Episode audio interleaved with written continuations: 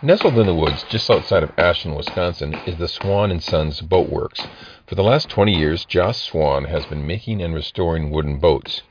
Most wooden boat makers get started because of their love for sailing, paddling, or rowing, but Swan got into it because he so appreciated the craftsmanship and the challenges that come with wooden boat construction just immediately fell in love with with building and working on wooden boats. The rules and the kind of the discipline and logic curves look very mysterious and uh, really challenging.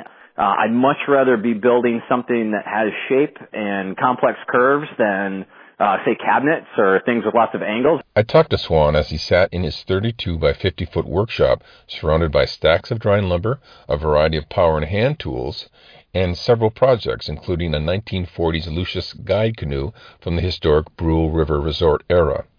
His professional career started with an apprenticeship with a boatmaker in Newport, Rhode Island, where he developed a deep appreciation of the craft. You know, I went out there with the idea that I I developed my woodworking skills, but then just immediately didn't want to work on anything else uh, but boats. He both restores and builds boats that range in size from 13 to 25 feet. Primarily, uh, what I would refer to as plank on frame boats. So something that's mechanically fastened so it's got, uh, you know, either steam bent or sawn frames or what you might call ribs. And then there's uh, planking over top, you know, solid wood planking over top of that. Mechanically fastened. Um, there's not a lot of adhesives holding it together. There's, you know, it's made watertight through joinery. Swan's modern work draws on a rich history of boat making in the area. Rhinelander's Pioneer Park Historical Complex has a boat exhibit, and museum director Carrie Blador notes that there were several Northwoods boat makers at one time. And then there was also a number of boat manufacturing companies here in Rhinelander, most notably the Rhinelander Boat Company. According to Bladorn, what separates the early boat makers from those of today was the fine craftsmanship involved. The boat making and the woodworking that went into these boats was really a form of artwork, and great pride was taken in uh, making these boats and uh, keeping them in good shape. Although nowadays Swan Shop has all the power tools, much of his work is done using techniques that go back hundreds of years.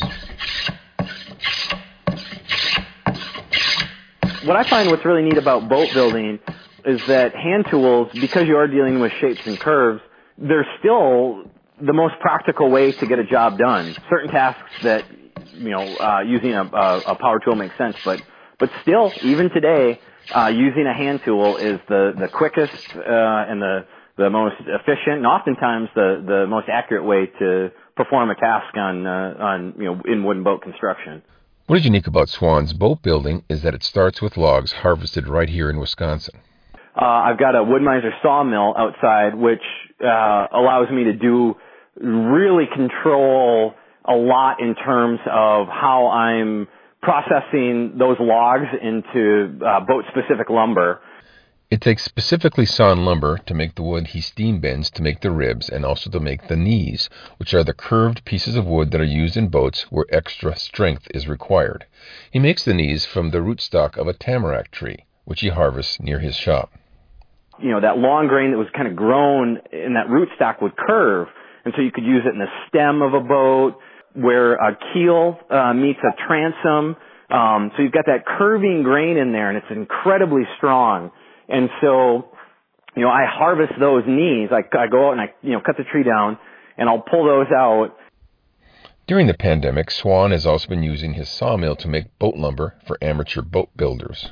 I've sold a, a lot of uh, boat lumber almost in the form of kits uh, to people who are home and who are looking for a project, and they and they specifically will refer to it as, "Oh, this is my COVID boat." The project not only can take months to construct, but one is left with a functional piece of art that Swan notes not only connects them to the past, but will look good gliding on the water this coming summer. For more information about Swan's boat building, you can visit our website at wxpr.org. For WXPR News, this is Jim Skibo.